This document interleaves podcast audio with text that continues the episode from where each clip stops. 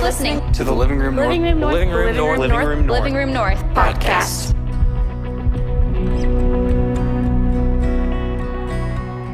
All right, how we doing? Good? Oh my gosh, guys. Um, blown away from this evening already. Um, I'm sorry, I, have met so many new people tonight. Um, I, there's this sweet girl that I bumped into uh, in the midst of all this stuff when we started. I was crying, just tears of joy.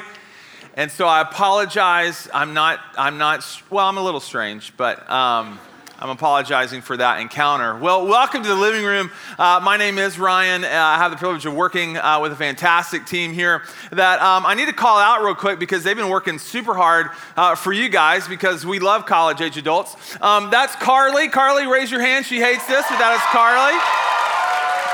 A lot of fans in the house. That's Katie right there. And uh, is Jacob in here? Where's Jacob? Jacob? Jacob? Where's Jacob? He's, he's probably doing push ups somewhere.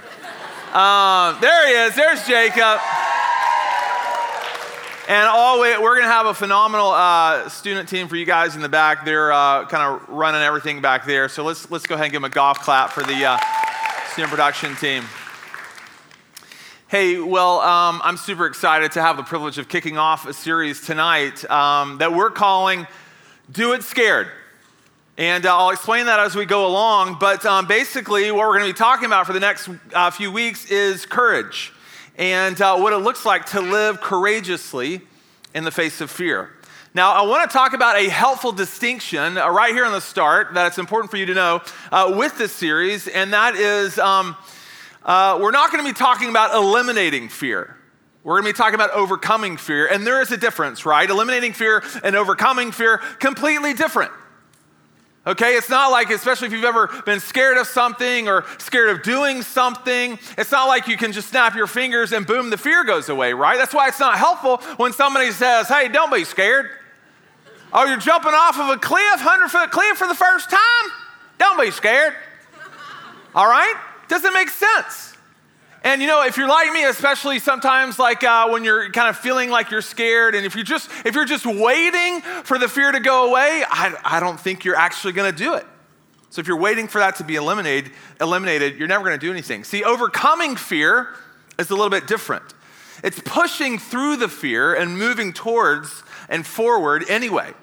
And that's what we're going to be talking about in the series because that's what courage is.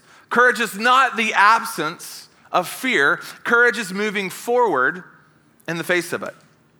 Now, it's not that courageous people um, don't uh, experience fear. No, courageous people, they just figure out a way to move through it. They're compelled to push through it. In other words, courageous people do it scared. See what I did there? Yeah, that was cute. Uh, so, we're going to be talking about that, okay? We're going to be talking about living courageously and trying to figure out how to live courageously and step towards the calling that God might have for each of our lives.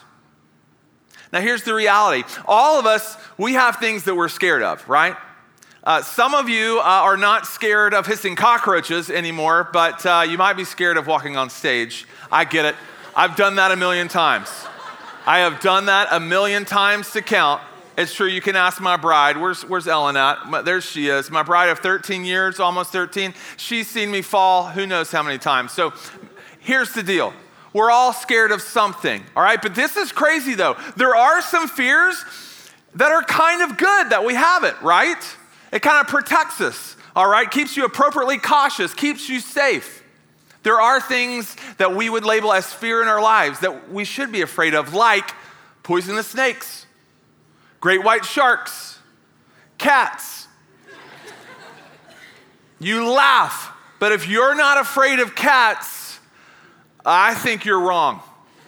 Um, just saying, just putting it out there. Um, they are ridiculous, hideous creatures. Amen. Amen. Um, that are the spawn of Satan. But, anyways, uh, just kidding, not really. Um, but the truth is, there are some things that we um, are legitimately afraid of in life. Some, some are good, uh, some are bad. But it was the same way when we were growing up, like when we were little kids. Like Ellen and I, we have three boys, and when they were babies, just like when you were babies, you had no fear. You were fearless, right? You would put anything and everything. You know, oh, that looks good. That's a staple. I don't care. I'll swallow it. You know, like you're, you're looking to crawl off cliffs, but you don't really know because you're fearless. And it just takes your parents and their reaction to kind of help teach you what to be afraid of, right? So when our kids were little, Jackson, our oldest, he starts scooting over there. I'm like, whoa, whoa, hey, buddy, whoa, whoa, whoa. You know, again, your parents give you that, oh, oh, maybe I should be afraid of this. Jackson, whoa, whoa, whoa, don't put your hand in that fiery orange flamey thing in the fireplace, okay? Oh, oh, I, I, I shouldn't do that. All right, that's what happens when we're younger. But the reality is, as you get older, and you know this, your experiences begin to teach you what to be afraid of. Your failures teach you. Your insecurity begins to tell you what to be afraid of. And what happens and what happens to all of us is at some point that our fear moves from appropriately cautious to detrimentally crippling. And our fears no longer work just to keep us alive, our fears begin to work over time and they hold us back. Now, before Ellen and I moved to Georgia many years ago, uh, we lived in Tennessee, and um, we lived in this really cute house, totes adorbs, three bedroom, two bath, ranch. Um, it was awesome, and there was a day that happened where I had to go out back um, and get underneath the house in a crawl space. Okay, anybody ever been in a crawl space under a little tiny house? Yes. Okay, it's it's it's very interessante. Um, so it's the first time I had to go in there. I don't know if I was checking on a pipe, checking on the plumbing, what, but I go under there, I open the door, and the first thing I see is this massive forest of cobwebs. And so I'm like, hmm, interesting, interessante. And I look to the door that I swung open, and no joke, not making this up, uh, about two or three spiders um, that were massive. And so I did what any manly man would do I said, nope. Not today, because apparently they were filming Stranger Things in the crawl space. I didn't want anything to do with it, so I just shut the door and backed away. Which, if we were honest, I think that's what we do, isn't it? When we're faced with something that scares us, our tendency is to back down, close the door, and walk away. And that's what fear does. Fear gets in the way. It holds us back. And I wonder how many of us in the room have walked away from something that we were scared of that just might actually happen. I wonder how many of us in the room tonight um, have ever felt like God was calling you towards something and you chose to ignore it. I wonder how so many uh, and how many of you guys maybe had a gut feeling. Uh, maybe God was breaking your heart over something or someone. You saw a need, the door was clearly open, and then you chose to step toward where you were like, ah, I, I don't know if I can do that. So you didn't take that step. Fear can do that. And if you're like me, um, as a young 20s, um, if you're like, just kidding. Um, I always love that joke. Uh, if you're like me, you do have fears in your life. And maybe it's the fear of failure. And that fear of failure keeps us from being bold. Uh, maybe for you, it's a fear of rejection, um, which keeps us from being real and fully known. And maybe for some of you and for some of us, it's a, it's, it's a fear of being alone. And because of that, it has kept you in an unhealthy relationship. And so rather than overcoming fear, fear overcame you and you walked away. So, this, this idea of living courageously sounds awesome to me. Because you don't even have to be a Jesus follower uh, to like the idea of being courageous. But I will tell you, and some of you know this, uh, living courageously is uncomfortable. Because living courageously puts you in a vulnerable position. I mean, choosing courage makes you vulnerable to failure, uh, to rejection, uh, to stepping into the unknown. It's uncomfortable. And I don't know if you're like me or not, but I love and I crave comfort. I want my life to be one ginormous leather recliner. I don't want to work on anything. I just want to chill. I want to binge on Netflix. I don't want any craziness to happen. I don't want any suffering to happen in my life. I just want it to be comfortable. Why? Because I like easy. All right? I don't, I don't like to, to be feeling like insecure. I like security. I like knowing. I like controlling. It feels better. It's easier. But it's risky. But see, the reality is courage and comfort can't coexist. There really isn't a situation where you can be courageous and comfortable at the same time. So here's why this is important because knowing a lot of you in the room, I know that, hey, you're, you're in college and you, you, you want to grow. You want to grow personally. Uh, some of you want to grow professionally. Some of you want to grow emotionally. I know you're like, yeah, I'm looking to kind of grow. I'm looking to mature. But here's the reality you don't grow when you're comfortable. You don't do anything extraordinary when you're comfortable. You, you don't really exercise a lot of faith when you're comfortable. You're not experiencing all that God has for you when you're comfortable.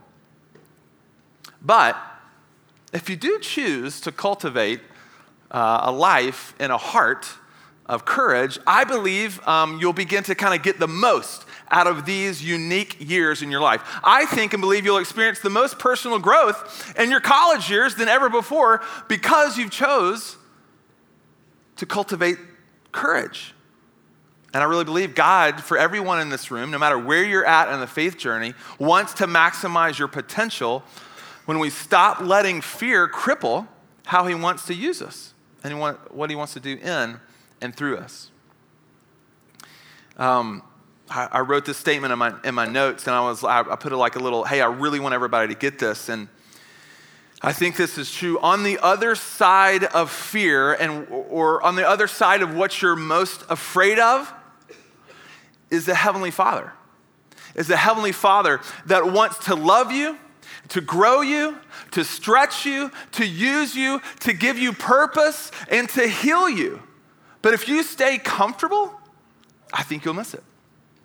And if you choose uh, comfortability, you'll miss out. So that's why I'm going to title this talk. I feel like you can give it the title of Walk, Don't Run, because rather than running from what scares us, my hope uh, today and through the series, well, we might begin to take steps confidently and walk courageously into what God has for us on the other side of what we're afraid of. Sip. Now, I want to do that by looking at a story um, of a guy um, who, quite honestly, if, if he, he would much rather of, of kind of run away from God and what God was calling him towards, but instead he was compelled to take courage and step into all God had for him. And I want to talk about this story of a guy named Gideon, okay? Strange name, crazy story, but I want to give you some context real quick, all right? We're going to be in the book of Judges tonight for a little bit. It's an Old Testament book that accounts for the portion of Israel's history. And honestly, it's, it's kind of a crazy up and down ride uh, going on in Israel. Moses brought the Israelites out of Egypt. Some of you might know this, that Moses brought the Israelites out of Egypt all the way up to the shores of the promised land. And then Joshua took them over there, led them into the promised land. And then what happened is Israel started to forget about the one true God that brought them out of Egypt. And so, Judges, essentially, this book is a history of that particular time in Israel. So then God is raising up all of these judges uh, to preside over Israel, Israel and uh, most, most weren't great. Some were, but most of them weren't great. Um, but they were stuck in this cycle. Uh, goodness gracious, they were stuck in this cycle, uh, worshiping uh, other gods. And, but God would allow these enemies um, to overtake them. And so when this didn't happen, they'd cry out to God, and God, in His mercy, would deliver them. I mean, it's, it's the most up and down story ever. You should go read it for yourself. So, God had a special purpose for Israel. They were supposed to be conduits for God's glory, but instead they started kind of looking around at everybody else. So, here we are, Judges chapter 6. The cycle restarts. And Israel did kind of evil things in the eyes of the Lord for seven years, and he handed them over uh, to this group called the Midianites. And they, were, they just terrorized Israel. One of the specific, way they, specific ways they did that is to kind of uh, ravage their crops. So Israel cries out for God to help, and God's response was to call on a man named Gideon. to lead Israel out from their oppression. And so we're just going to get into it. So I need you to look at somebody next to you and I want you to tell them, let's do this. All right, now we're going to put, um, as we all do, uh, always do, we're going to put the text up on these screens so, so everyone should have it. If you do have a Bible with us, you can follow along Judges 6. If you do have the YouVersion app on your phone, uh, feel free, but we will always have stuff on the screen. So here we go. The angel of the Lord came and sat down under the oak in Ophrah, okay, not Oprah, all right? Oprah, this is not Oprah saying, you get an oak tree and you get an oak tree and you get, okay? Ophrah, all right? Under the oak and Ophrah that belonged to Joash the Abiezrite, where his son Gideon was threshing wheat in a wine press to keep it from the Midianites. So here's what we have we have an angel appearing as a man under this oak tree. And what does he find Gideon doing? He finds Gideon uh, actually um, threshing this wheat in a wine press. Now, a wine press is kind of like this, this glorified hole in the ground. And back then, when you thresh wheat, what you're trying to do is take the, the edible portion out of the wheat away from the unedible stalk. And that's what threshing it. But here's the thing what you would really want to do is have a lot of space because it was more efficient to do it that way.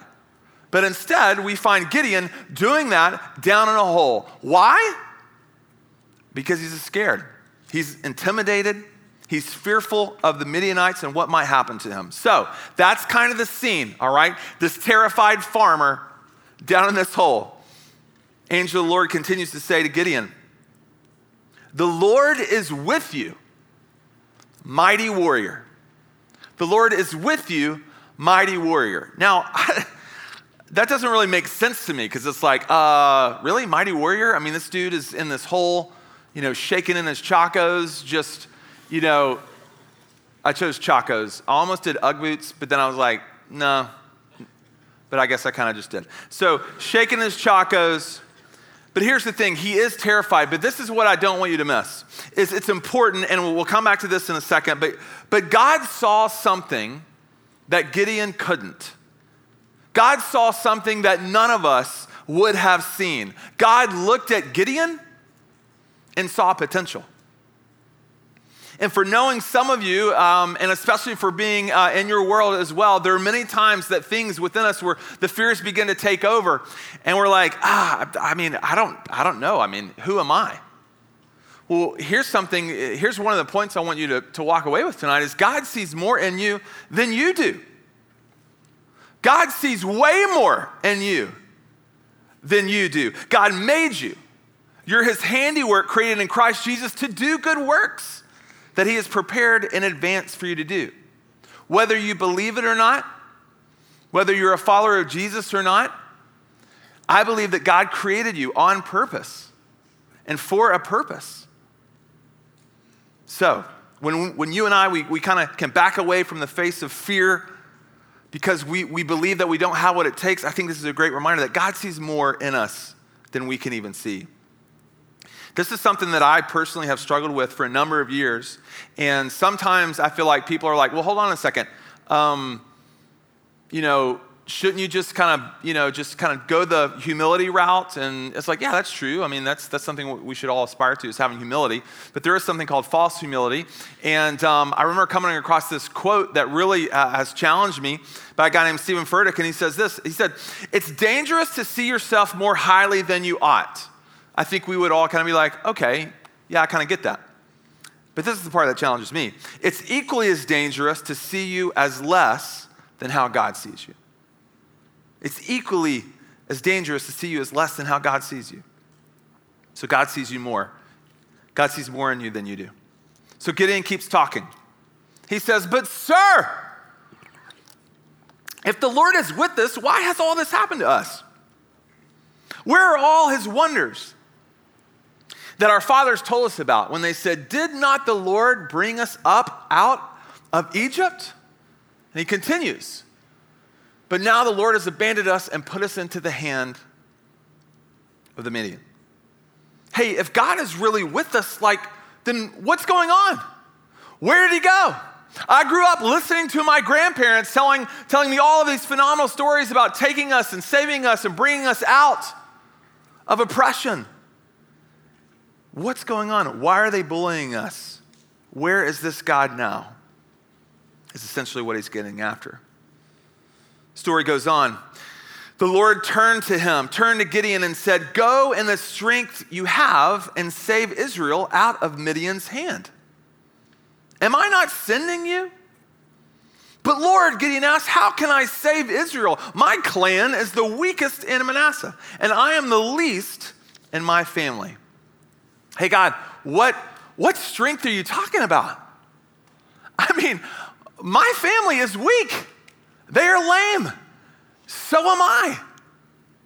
But here's the deal is when I was looking at this, I was like, gosh, this is super important and I don't want you to miss it. God is inviting Gideon into something special. God is calling Gideon into his destiny. And Gideon responds to God and says, Well, you've got the wrong guy. You've got the wrong guy. See, Gideon looks at himself. Gideon looks at his abilities. Gideon looks at his background. And he takes all that he knows about himself and he puts it up to what he knows about God and what he's calling him to, and it doesn't match up. And so God responds, Oh, my bad. I was, I was actually trying to reach somebody else, must have butt dialed somebody. Um, no, that's not what he said. This is what God said next Gideon, I will be with you, and you will strike down all the Midianites together. I will be with you. God looks at Gideon and basically says, I know you can't. I know you're terrified. I know you couldn't get a D3 scholarship. You don't even lift, bro. I know all of this, right? I know you don't. I know you don't have what you feel like you don't have what it takes. But here's all you need to know I will be with you.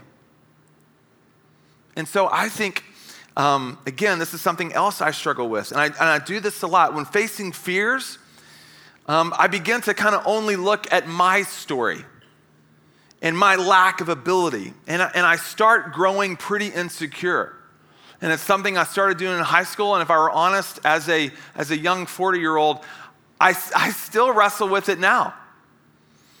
And it leads me to believe this kind of my, my second point is security in you breeds insecurity. When all you have is confidence in yourself, of course you're going to grow insecure. I mean, think about it. When you bump up to something that you can't handle, that you've never gone through before ever, and all you have to be confident is your ability, your knowledge, your reasoning, your strengths, of course you're going to grow insecure. But God tells Gideon, and God tells you and me that I will be with you. Go in the strength that you have, Gideon. Go in the strength that you have, and I will add mine. Go in the wisdom that you have, Gideon, and I will add mine because I will be with you. So God continues uh, to converse. Um, the angel of the Lord continues to converse with Gideon, and uh, the conversation continues. And here's the crazy thing: is Gideon finally is like, "Okay, I think I can do this," and he's finally ready to take this courageous step which is pretty amazing. So, what he starts to do is he, he gets his army ready. He gets this massive army to kind of take on the Midianites. And, and then God says this You have too many men. Gideon, you have too many men for me to deliver Midian into their hands. Now, I want to pause there and just, just be real for a second. Because when I, when I read this, um, and, and I kind of put myself there and, and how I think I would react, honestly, I think I would probably say something like this What did you say? Now, if my kind of interpersonality sometimes is a Ron Burgundy type, okay? But maybe you wouldn't say something like this. Maybe you would just be like this. What? One of my favorite scenes. Wait, I'm sorry. What? What did you say, God? what kind of battle strategy is this? What do you, what do you mean? Well, the story continues. and uh, the Lord said to Gideon, You have too many men for me to deliver Midian into their hands. In order that Israel may not boast against men that her own strength has saved her, announce now to the people anyone who trembles with fear may turn back and leave Mount Gilead. So, check this 22,000 men left while 10,000 remained. Now, you might not be a mathlete in the room, okay? But some quick math. Gideon started with 32,000 men, and then God dwindled it down to 10,000. But then God looks at 10,000 and he's like, ah, you know what? Still too many. So then the 10,000 doesn't just go down to 5,000, doesn't just go down to 1,000, goes down to 300 people. 32,000 to start, 300. That's the scale we're dealing with. But here's the amazing part. We won't pick this up in the story, but uh, or I won't, I won't read this in the story. The amazing part is God says to Gideon, "Hey, well, with these 300 men, I will deliver the Midianites into your hands." And so when I, when I, lo- I watch and I, I, look at Gideon trying to figure out this whole overcoming the fear thing, and then all of a sudden I see kind of, he's like, okay, I, maybe I can do it. And you've been there too. You're like, okay, I feel like I've, I've gotten up courage to kind of look at this fear and maybe, maybe overcome it. And then you kind of start out and you're like, whoa, whoa uh-oh. The weaknesses start to kind of come up and come out, and you're like, oh, I, I don't know, maybe, maybe, maybe not. Um, maybe you just don't have, you're like, ah, these weaknesses, it won't allow me to overcome this obstacle. Well, this is one of the last points I'll make. I, I think this is so true. Is that your weakness sets the stage to display God's glory. I mean, think about it. If, if he would have kept the 32,000, chances are, again, he would have defeated the army. But it's like, well, yeah, I mean, honestly, there was 32,000 people there. You know, not that kind of a big deal. Maybe Gideon didn't really have to do much. But with 300, again, it surfaces all, well, what am I going to do? And what am I going to do with all these weaknesses? And here's the thing when we are trying to live courageously, when we are trying to overcome the fear in our lives, there will be many a times, and you know it because you experience, where weaknesses pops up and you start being way more tethered to that weakness than you are to the God who created you. And so here's what I would say about your weaknesses don't let your weaknesses stop you because it certainly will not stop God. And God has been doing that since the dawn of creation, taking weak and broken people and doing incredible things for His glory and for His namesake. So, as I've, I've been sitting with this, um, this text, and as I am still learning how to try to live courageously and overcoming things, you know, in the face of fear, um, this is what I would kind of boil it all down to. And so maybe you've passed out, um, maybe you've now awoken yourselves again. Uh, this, is, this is what I want, you know, kind of the main takeaway to be. Courageous people chase calling over comfort. Courageous people chase calling over comfort. Now, I, I want to practically uh, explain that. Okay, what, what does it look practically to chase calling over comfort? Well, I think it means following conviction. I think it means for those of you who might be a Jesus follower in the room, it's listening and being attentive to the Holy Spirit that lives in you. Paying attention to, like, hey, what's in your gut? What breaks your heart? What do you keep ignoring that's reoccurring? Looking for the opportunities to step outside of your comfort zone. And here's the cool thing you don't have to be a Jesus follower to do these things. So I think it would benefit every single one of us, practically chasing calling over comfort. Now, what do I believe God has called us to collectively? Especially if you would call yourself a follower of Jesus? To love fiercely, to be known intimately, to reject passivity, to follow Jesus boldly, to surrender our lives willingly, to pursue righteousness passionately. And some of you are like, yes and amen, I'm on that journey, I get it, I'm with you. And I would say, gosh, that's impressive. But you know what else is impressive to me? That for some of you in the, uh, tonight, you overcame some fear to actually walk through the doors of a church. And that took a massive, courageous step. And it should be celebrated. So as we as we leave today, and I'm to set small group stuff up in a second. But as you're kind of driving back to wherever your home is, maybe it's in Dahlonega, I don't even know, um, wherever you're residing, as you're laying you know, your head on your pillow and you're kind of just kind of thinking about things, I really want you to think what would you do if you were confident that God was with you and for you?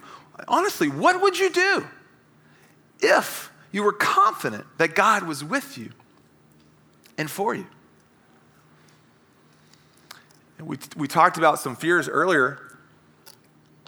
And if you really, I think, begin to to refocus on that question, you're going to also be met with what if, what if you weren't overcome by some of these fears? What if you weren't overcome uh, by the fear of rejection? What if you weren't overcome by the fear of uh, just putting yourself out there? What if you weren't overcome by saying no uh, to, like, ah, you know what, I don't think I'm going to measure up? What if you were to say no? What if you were to overcome the people's opinions, the fear of people's opinions, which is a big thing for me as an extrovert? What if you were to say no to all of these fears? What would it look like? What would it look like if you chose courage? Um, before I pray, uh, we, um, when we were thinking about this series, we're kind of thinking about the artwork, and yes, there's this lion, and in a lot of cultures, the lion does symbolize courage. You know, you probably heard that. Um, but, but maybe um, some of you might not know is that there is this, um, this beautiful series, this, this work that a guy named C.S. Lewis did uh, called Chronicles of Narnia. Some of you might even read it when you were a kid. Um, it's, it's fascinating, it is brilliant. Um, but in these chronicles, C.S. Lewis um, writes, um, it's, it's, it's totally fiction allegory, but the God character um, is this lion named Aslan, okay? And in one of the chronicles, basically the, the children that, that make their way into Narnia, which is this um, ridiculously awesome uh, world, and these children, these human beings are like, okay, well, tell me more about Aslan. What is he like? Um, is he safe? He asked that question to one of the wise, which is like this wise, uh, wise beaver, which we won't get into. Uh, but the beaver is like, wait a second, uh, no one said anything um, about being safe. Who said anything about being safe? Of course, he's not safe, but he's good. And the reality is, God never promises us safety. For those that step out and want to begin a relationship with Jesus, just so you know, uh, God uh, has never and doesn't necessarily really promise safety, but, he, what, but what he does promise is that he will be with you because he is good. He is a good father with your best interest at heart. He knows you and sees you way more than maybe you could even see yourself. And so, our hope and desire is this series, we begin to again get into all of the stuff within us that we're afraid about and trying to overcome these fear and live more courageously in light that we could experience what God's best for our world would look like. So, let me pray for us, and then I got one or two things to say after. Heavenly Father, uh, you are good. You, you are so good. You are so good. You are good. You are good. You are so, so, so good. And we're grateful that we have a good Heavenly Father uh, who is with us alongside this journey. And God, I pray for all of us in the room that you would be just merciful with us as we surround ourselves with experiences that bring up fear. And I pray, God, that you would give us wisdom and direction, like you did with Gideon, to help us just, just step forward and begin to kind of do it scared and begin to try to live life Not, not eliminating fear, because that's not going to work or work out, but that we'd begin to overcome fear by living courageously. That we would, that we would really chase the calling that you have for us and not just remain comfortable because we are so tethered to the fear in our world. So help us to know what to do with these things. And thank you that you are a good, good Father who wants to lead us in this type of way. We love you. It's in Jesus' name we pray. Amen.